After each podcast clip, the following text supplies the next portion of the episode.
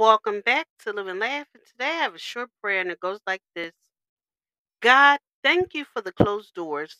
Thank you for not allowing me to settle for second best. God, every time I thought I was being rejected from something good, you were redirecting me to something better. God, I pray you will give me peace when frustration creeps in. I pray you will give me strength to press on when I'm told no.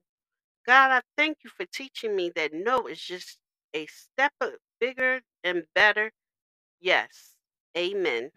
Thank you for listening. If you know anyone that could benefit from this prayer, please go ahead and share it.